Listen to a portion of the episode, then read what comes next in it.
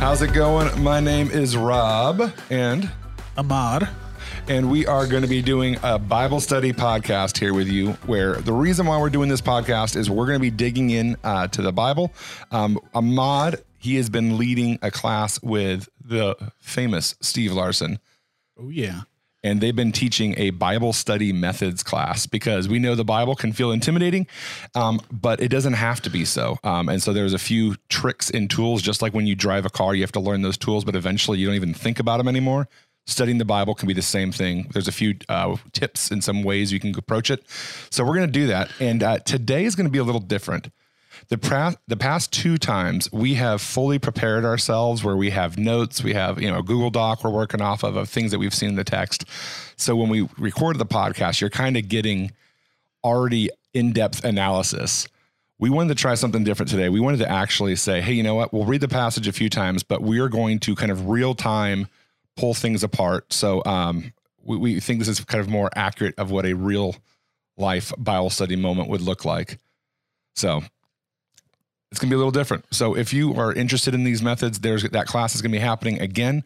Um, I believe in the Summer school. summer school. We will be starting it in July. That's right. You can look out uh, on the app and our other methods of communication for when that exactly will happen. But uh, yeah, That's awesome. Um, well, hey, can you pray for us? And then we're going to get into John chapter four. We're going to start in verse 30, no, 27. yeah. Father, we thank you for your word. Uh, your word is truth. Your word is a light to our feet, Lord. So would you be with us right now, uh, with me and Rob, and for all those who are listening? Would you use your word to uh, just illuminate our hearts, Lord, to teach us more about you? To your name we pray, Jesus. Amen.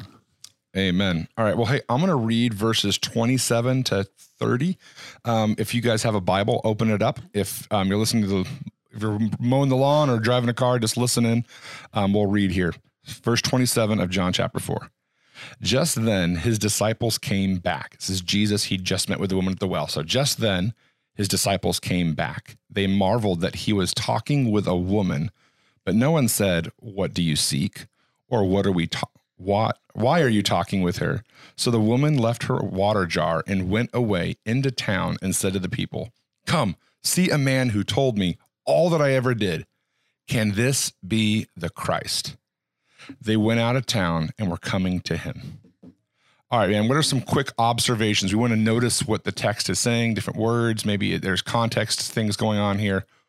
What's some of the stuff you notice? Uh, yeah, just right away that the disciples are like, why are you even talking to this woman, this particular woman? Why does that matter? Does she just look weird? No, they're so they're in Samaria, right? And so he's talking to a Samaritan woman. Um, I don't know exactly how you know the differences of how they dressed and everything. That they just knew each other, the difference between Jews and Samaritans back then, but they knew, and they're like, "Why is he talking to this Samaritan woman?" For sure. And, you know, I- don't want to go into all of it, but the Jews and the Samaritans, they have a similar ancestry. So they kind of have the same history. Um, but if you read the other parts of the Old Testament, there's all this history of the northern kingdom and the southern kingdom. Yes. And the Samaritans, the best way to think of it is they are what's left over of the northern kingdom that made all the decisions to basically kind of disobey God to do all the things he didn't want. Whereas, you know, the what we have Israel here is what's left over of the southern kingdom, which made a lot of similar choices, but kind of did a little bit better job. Yeah, they, they they still kept their same temple that that God established instead of erecting a new one and all that stuff. For sure. And so now you have fast forward, you have generations after generations of now you just have this deep racial hatred. It's it's intense. Um, someone I heard one time say, think of Samaritans as the way Europe would have viewed Nazi sympathizers. Of they had sold out, they aided and abetted the enemy, and they, you know, it wasn't necessarily the Nazis, but it was the people who helped them. It's like how we how the other people would view them. That's how the Jews viewed the Samaritans. They were just less than in every way possible to the point of we would just wish they would be better off dead. So it's intense. The fact that he's talking to a Samaritan woman, this is a big deal. Yeah. Okay. Um, what else we see in here? Yeah. Uh, just that uh, immediately after, what does the woman do? She goes, she runs into the town, uh, and uh, she's like, "Hey, come and see." And actually, the people came, right? So she has this interaction with Jesus and she talks to Jesus. He tells her the, for the first time he's the Messiah. And then she actually goes back, you know, leaves her water and, and, and goes into back to tell everybody. And it says in verse 30 that they went out of the town and were coming to him. So you have a bunch of people now coming to Jesus. Okay, so here's Jesus. He's in Samaria and he met this woman, but now all of a sudden, more and more people in the town are coming just outside of the town, you know, kind of area to see Jesus. Something that's interesting here that I also noticed is early on in the story, the part we did not read, um, we see that the woman basically is avoiding people. Yeah. And then now, after her interaction with Jesus, there's a clear change where now she is chasing after people. Yeah. She once was trying to hide her past, but now she's actually saying, "Here's how I know this guy is legit. He knows my past." Right? It- it's it's kind of an interesting thing where theoretically the whole town knew her past, but somehow the knowledge Jesus had unlocked something for her, and so now we clearly see something in her is different. Yes. Right? Yeah, and, and that's with this passage in particular. There's a lot that's in the text, and then there's a lot that you kind of have to uncover from the text, especially with it with a passage like this. Mhm. And so it, much of it is not said as much as that's said.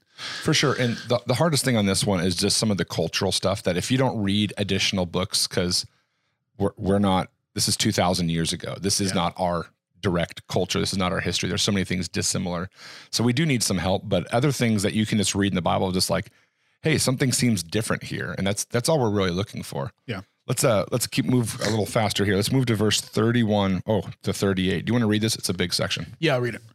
Meanwhile, the disciples were urging him, saying, Rabbi, eat. But he said to them, I have food to eat that you do not know about.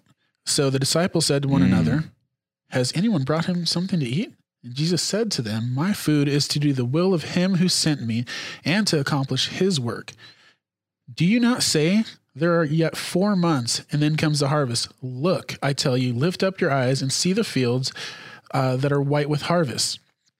Already the one who reaps is receiving the wages and gathering the fruit for eternal life, so that the sower and the reaper may rejoice together. For here the saying holds true one sows and another reaps. I sent you to reap that which you have which you did not labor, others have labored, and now you have entered into their labor. All right, so there's a lot happening here, but I want to point out just a funny thing in the beginning, Um, because this is where I can see myself, where they're just like, "Hey, Jesus, you should eat something," and Jesus like, "I got food you don't know about," and you're like, "Oh man, he's been holding back snacks," like, like. I can see myself in this story here. This is me. I'm like, oh, dude, Jesus, you holding out? Yeah, you didn't share? You gotta pass the gummy fine. bears, man. it's like, no. um, but then Jesus gets really spiritual. It gets very like, you know, he's speaking no longer in the literal. He's actually using, you know, the idea of food to bring about the spiritual principle. So he brings it up a level. Um, and the disciples are still thinking about like fruit snacks. Um, but here he goes. He says, My food is to do the will of him who sent me and to accomplish his work. Um, that- that's a big phrase. And he's basically saying, here's the thing that sustains me, right? He, he literally can't eat the will of God. Yeah, Um, but he's saying the, the thing that sustains exactly. me is to do the thing that God has called me into. Yeah, the whole for- purpose of eating is for sustenance, right? Mhm. He's like, listen, what I'm doing right now, this is my sustenance. This is what I came to do. This is why I live. And yeah, just even the fact that the disciples were like, all these people are coming to him, right? They're hearing him. They're like, okay, they're sitting down at his feet, wanting to be taught. And the, the disciples are like, hey, Jesus, eat.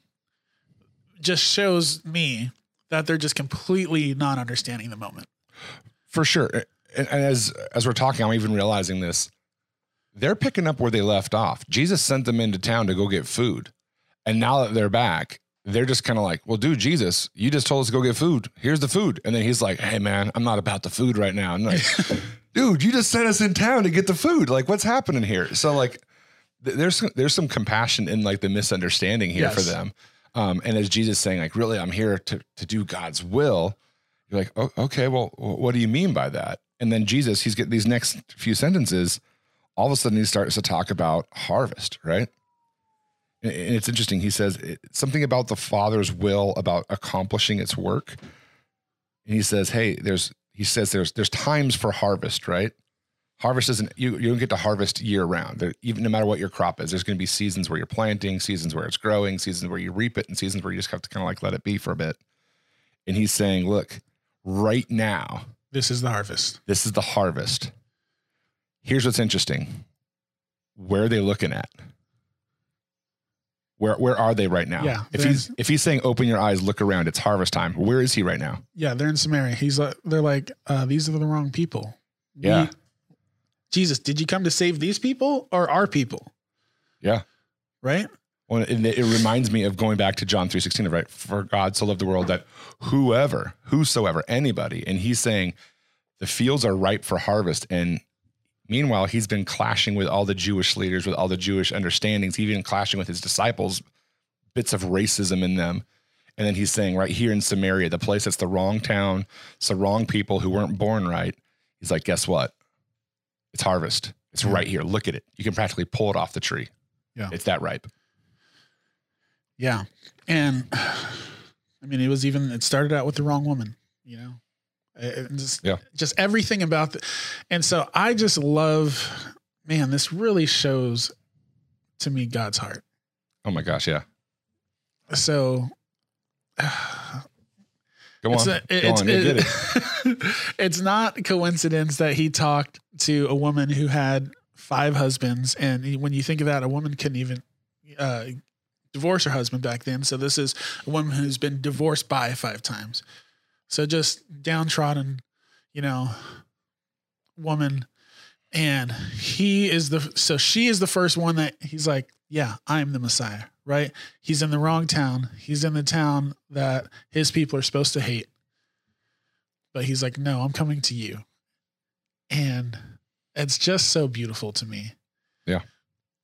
Well, and it, it, it oh man, I'm gonna. I I don't want to just repeat you, but you just see that God, like His heart, that He has this compulsion to go to Samaria. He has a compulsion of I must meet with this woman, but not only that, it's like I must meet with this town. That I'm not going to meet with the whole town. I'm going to meet through the town through this through the story of this woman, through her changed life. And guess what? That's the will of the Father. That's the thing that sustains the Son. His mission here on life isn't to, you know, it's it's it's being a doctor not for the healthy people. It's being a doctor for the sick people. Yeah. Um, and he's saying this is what sustains me. And then you, you also see here, I'm gonna I'm gonna move this along, that and one sows, another reaps. He's talking about this harvest. He's saying, hey, look, I sent you to reap for that which you didn't labor. Others have labored. You've entered into their labor. This I'm gonna I'm gonna jump past the observation a bit, but like you see that he's this makes no sense, right? If it's my farm, I'm the one who labors, or at least I hire the laborers. I'm the one who's in charge of the watering. I'm the one who does that. And when it's harvest time, guess what? That's my food. and he's basically saying, guess what? You're here to harvest something, but you weren't the one who planted it. You weren't the one who watered it. You weren't the one who monitored it and kept the weeds out. You're just the one who's going to walk by and, you know, pull off the fruit, pull off the orange or whatever it is. Yeah. And so it's this deep sense of not only are you, you know, is the harvest ripe, it's not even your harvest, it's God's harvest. You're the you're the you're the day laborer. You're, you're the one that God's like, hey, I need somebody to come over here. It's not your fruit, but you get to take it. Yeah. It's it's your hands that get to be the work. Um, but it's this weird sense of like, it, it's it's His, and He's saying like, this is the will of the Father to see this happen, to see a spiritual harvest happen. All right, man. Let's read uh, verse 39. Many Samaritans, I love that word, many Samaritans from that town believed in him because of the woman's testimony. He told me all that I ever did. So simple. So when the Samaritans came to him, they asked him to stay with them, and he stayed there two days. Many more believed because of this word. They said to the woman, It's no longer because of what you said that we believe, for we've heard ourselves, and we know that this is indeed the Savior of the world. Woo. What do you see there, man? yeah. You you know, reading through this today, it, it really shows me um, just something that, that just jumps out to me is everything that uh, it points out about the woman's testimony, what you said, but now we've heard for ourselves. And so there's a lot uh, talking here about hearing and believing, Mhm.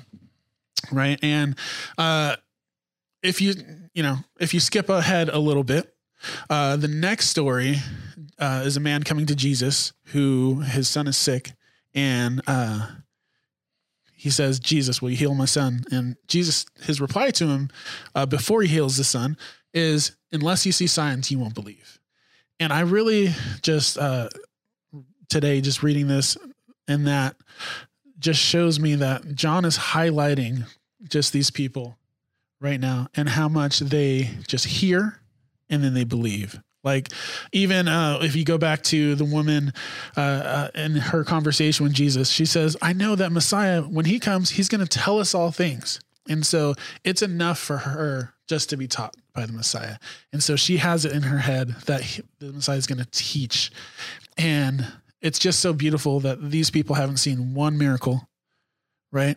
And the whole town's coming to Jesus. And they they believed because first her testimony, but now their conclusion is we've heard for ourselves. We haven't seen him do anything. We just heard him. And now we believe he's the savior of the world. Yeah, no, it it amazes me. As you were talking, I was just thinking of I think there's such a big contrast here that we're supposed to see of who are the people who are responding to Jesus. It's not the people that were supposed to respond to Jesus. And that, that you know, supposed to in quotes, right? Yes. It's wow, the town of Samaria responds and is saved.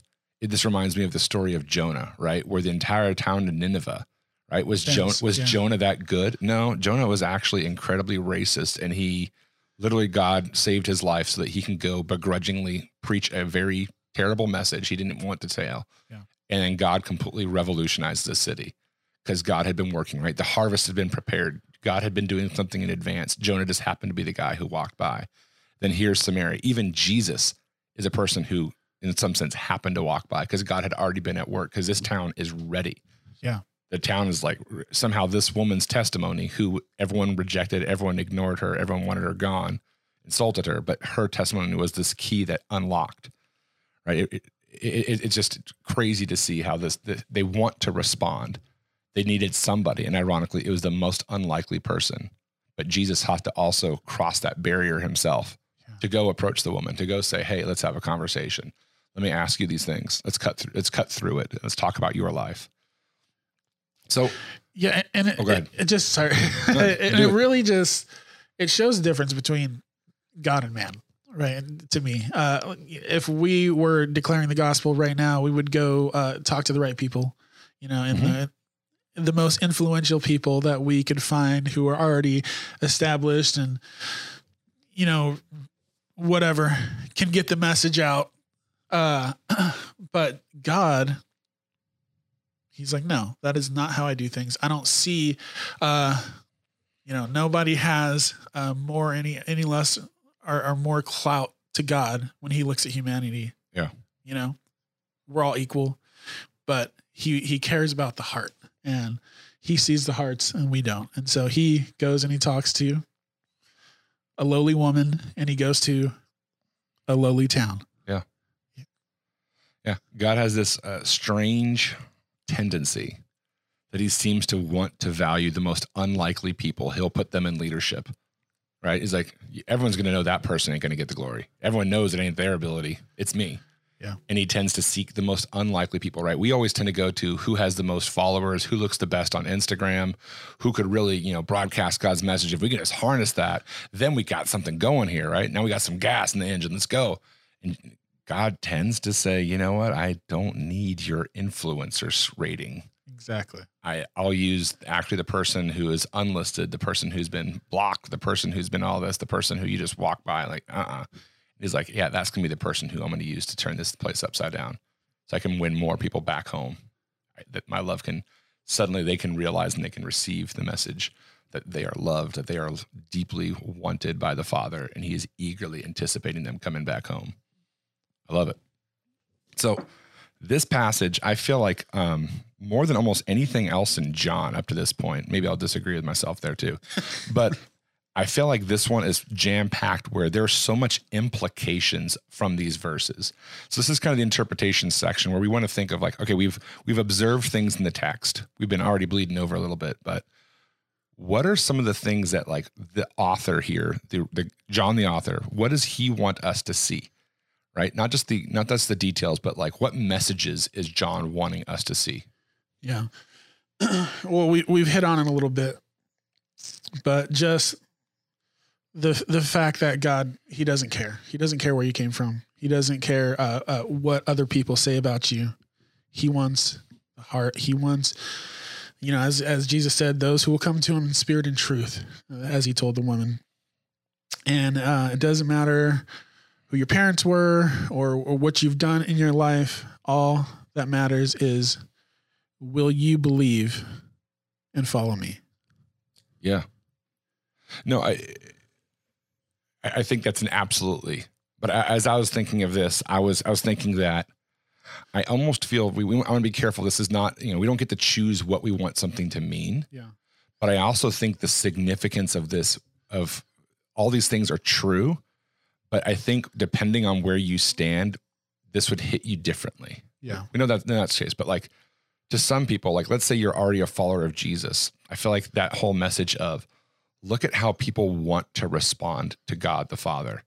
The harvest is ripe. And there's a sense of, hey guys, go get them. get out there. What does John want to show us here? He wants us to see that guess what? If you open your mouth, people are going to respond to the gospel. They're ready. The harvest is ready. In the same sense, I also see this idea of like, hey, for those of you who are doing that, don't compete with each other. It ain't your harvest, it's his harvest. Yeah. right? Um, I feel like there's also like if you see yourself as like, hey, I'm not necessarily the disciple he's talking to about getting the harvest. There's a sense of, hey, what does it look like to share the gospel? Well, the woman's testimony is simple. It's Jesus knew all my wrong. That's all she's saying. He he told me everything I ever did, and like apparently just that vulnerability of her saying, "This is what my life was," mm-hmm. and I think I met Jesus. I think I met the chosen one of God that was enough. Right. So there's the sense of like, hey, it ain't about making yourself look like an influencer. In fact, the woman's vulnerability, her humility, that's actually what couple you, you, you bring that with the gospel. And so I, I, see there's all these different things, you know? Yeah. Uh, there's so many. Yeah, just talk. Yeah. Talking about testimony, it goes to the power of a true testimony of this is what Jesus did for me. Mm-hmm. Right. And that is enough. We don't have to know all the uh, uh, all the arguments, all the reasons why this little thing is in the Bible. Jesus changed my life. This is who he is. Go see for yourself. Yeah. No, it, it's interesting. I mean, we're, we're getting off the passage a bit here, but like when we think of a testimony, often we think of this is me showing people how God made my life better. That's not a testimony. a testimony is this is what I was. Mm-hmm. And then this is who Jesus is. And now guess what? I realize who he who he says I am. Now that's who I am now. Right? It's the testimony isn't that I'm the hero and look how I cleaned my life up and look how Jesus, you know, got me up to minimum, you know, beyond minimum wage and oh, all this stuff. Like it's Jesus saw me exactly for who I was. And I finally saw myself for who I was. And then Jesus loves me. Yeah. And because of that, that's that's that's a point of change in my life. And that's worth it. That's it. Yeah. That's it. We don't we don't have to be the hero. We don't point to our own morality. We don't point to our own goodness. That ain't the gospel anymore. That's now celebrity. Yeah. yeah, and uh, it's so good. And just that also hearing that was enough. Uh, we already mm-hmm. talked about that a little bit, but um I feel like so often and it's great. You know, there, are, there have been times that the gospel came with power through the apostles, right? And we're like, oh, I wish, man, I could do things like that. But that that's not needed. Just the truth of who Jesus is, truth of the gospel, what how he's changed you and what he's done for you. And just that. I love it. Yeah. So um, we've talked about interpretation, right? Where we just want to see what what are some of the things that is actually being said here. What is it? And we're talking about in, uh, I'm sorry, we did observation, what's going on, interpretation, what do these things mean? Now, application is like, well, how am I supposed to, you know, what am I supposed to do with this, right? If we're hearing the Lord's voice, we want to know what's he saying, but then what am I supposed to do? That's obedience. So there, there's something we are all supposed to do. If you're listening in right now, there's something God actually wants to communicate to you, and there's a direct response that we're supposed to do. We're supposed to apply that in some way. Um, so, what are some application possibilities here that you see? Yeah, the app. I mean, one of the obvious ones to me is just if this is true, if if this uh, share my testimony and uh, of of what God has done or who Jesus is, uh, and people will believe, you know, then if that's true, two thousand years ago, is that true today? And is that what God wants me to do? And I, yes, Yeah. um, but yeah, just for the, for the believer who's already, you know, who's already come to Jesus, and when we read this passage, this woman went to everybody. Right, she didn't say, "Oh, I, I need to go to this neighbor because he's uh, has this skill, or, or I think he'll really believe." She just went and told everybody. And you know, when you just go and you and you just say, you know, this is who Jesus is, and that's just part of uh, your operating your operating method. Like people are going to come, right? It's when we pick and choose. Oh, I know I need this one person and this one person over here, Yeah. and you know, six years later, yeah, we're we're, we're not going to see that much of a harvest but jesus god is working on people right now he is always he's always working on people right and so that's what part of what he's saying to his Yeah. disciples like the harvest is there if you'll go out and Yeah. there's fruit to be picked just go Yeah, man. I I I think for me, um, I think we you know we we trust Jesus for our salvation because we recognize, hey, when I die, I, I don't really have any more agency anyways. So what happens after I die? Like Jesus, please help me because I'm just dead. I don't. So I need you for that. And so as a Christian, sometimes I think our theology for the afterlife, it's like, sure, why not? It's that fire insurance thing. That's that's an easy trust because I, I what else am I going to do anyway? But the idea of now I'm going to start trusting Jesus and change the way I live now. yeah Somehow, even though that's the exact same trust, I don't think you can have one without the other. It feels more like there's more weight to it. And I think, okay, so Jesus, I'm going to trust you. So I'm going to start obeying you. I'm going to start living my life.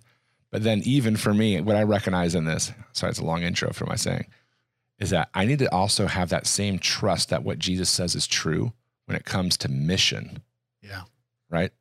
If God really is a father, if he really is seeking the world, if he really has a whosoever, if there really is a Holy Spirit who is going out and who is warming hearts and who is, you know, getting the, the theology of election, who is who wants to save people and the grace of God is there and they're literally just waiting for someone to walk up. I think of the book of Acts, right? With uh, Philip and the eunuch. A guy's like reading the scroll of Isaiah, is like, I just need someone to tell me what's going on here. It's like, yeah, I I need to trust that God is in that moment and that by me opening my mouth or by me walking up to the chariot or for me approaching the woman at the well, realizing that God is actually looking for workers. He's looking for someone who's willing to say, I'm willing to pull some fruit. yeah I, I'm not in charge It's of the there. harvest. It's Yeah. his. But if I actually believe that in my mission, all of a sudden the fear of rejection, some of those other things, it goes massively down. yeah It's it's not about me. It's not about you. no god is going to save people Yeah. he just tells us to tell people about him Yeah. if we believe that then we'll tell people and he wants us to do that um, I'm going to go one step further. I'm, I'm- I'm not done yet because the the most influential person, right? It's Jesus. That's obvious. But then it's the most unlikely woman he uses to save the unlikely town, right? And so I think Yes. often we we assume I need to become more qualified before I start to open my mouth. And it's almost like I- I think in our culture, sometimes our qualifications almost get in the way. Where it's like now that you you feel you know you can stand on your own two feet, it's like actually now you're making it about you as opposed to about Jesus again. And there's this beauty beauty of the woman and just her. You know, I'm going to assume she does a completely terrible job. That is the most effective testimony in the world because she's untrained. She knows nothing. She actually has her theology. She has a lot. You know, she she kind of has some vigor. She's not an unintelligent person, but she ain't leading with her intelligence. She's just leading with her story of just like, man, you guys know me. He did too. And he actually loved me. Yeah. So good. Um, and just another application just for uh, anybody who might be on the fence or anything like it. Just going back to God's heart. We, you know, a lot of times get it wrongly in our head that God wants the good. God, you know, we have to change and fix ourselves up before uh, we can come to Him. And God just right here, John putting this down, showing God's heart, and saying, it doesn't matter who you are, what you've done. Jesus wants you. Come to him and he'll he'll change you. He'll show you that he loves you. Uh, it's just I, I just love God's heart here. Yeah. You know, I, it, there's so many things I want to keep talking, but I actually want to like bring us to a close here. Um, for you guys who are listening in, we're, we're recording this for your benefit. Um, I think there's plenty more applications that could be there because the reality is God, His word is timeless. The Spirit is with you, and so He might want to be bringing something out to you right? There's entire you know overtones here of how racism gets in the way of the gospel. There's overtones of just the beauty of what jesus is doing of how this woman is seen. There's so many things.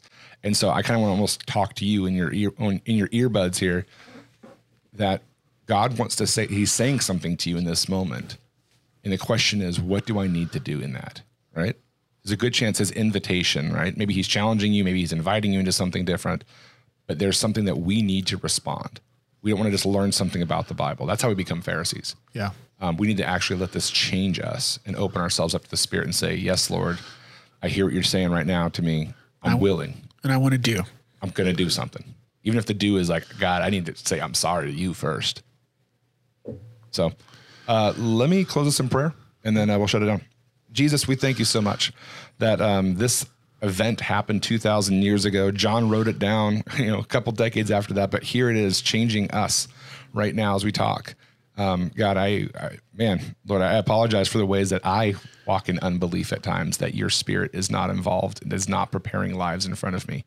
God, um, I, I, pray that you would be a person, Lord, that would um, change our life. Lord, we don't want to just read the scripture. We want to see ourselves in it and we want to be more like you.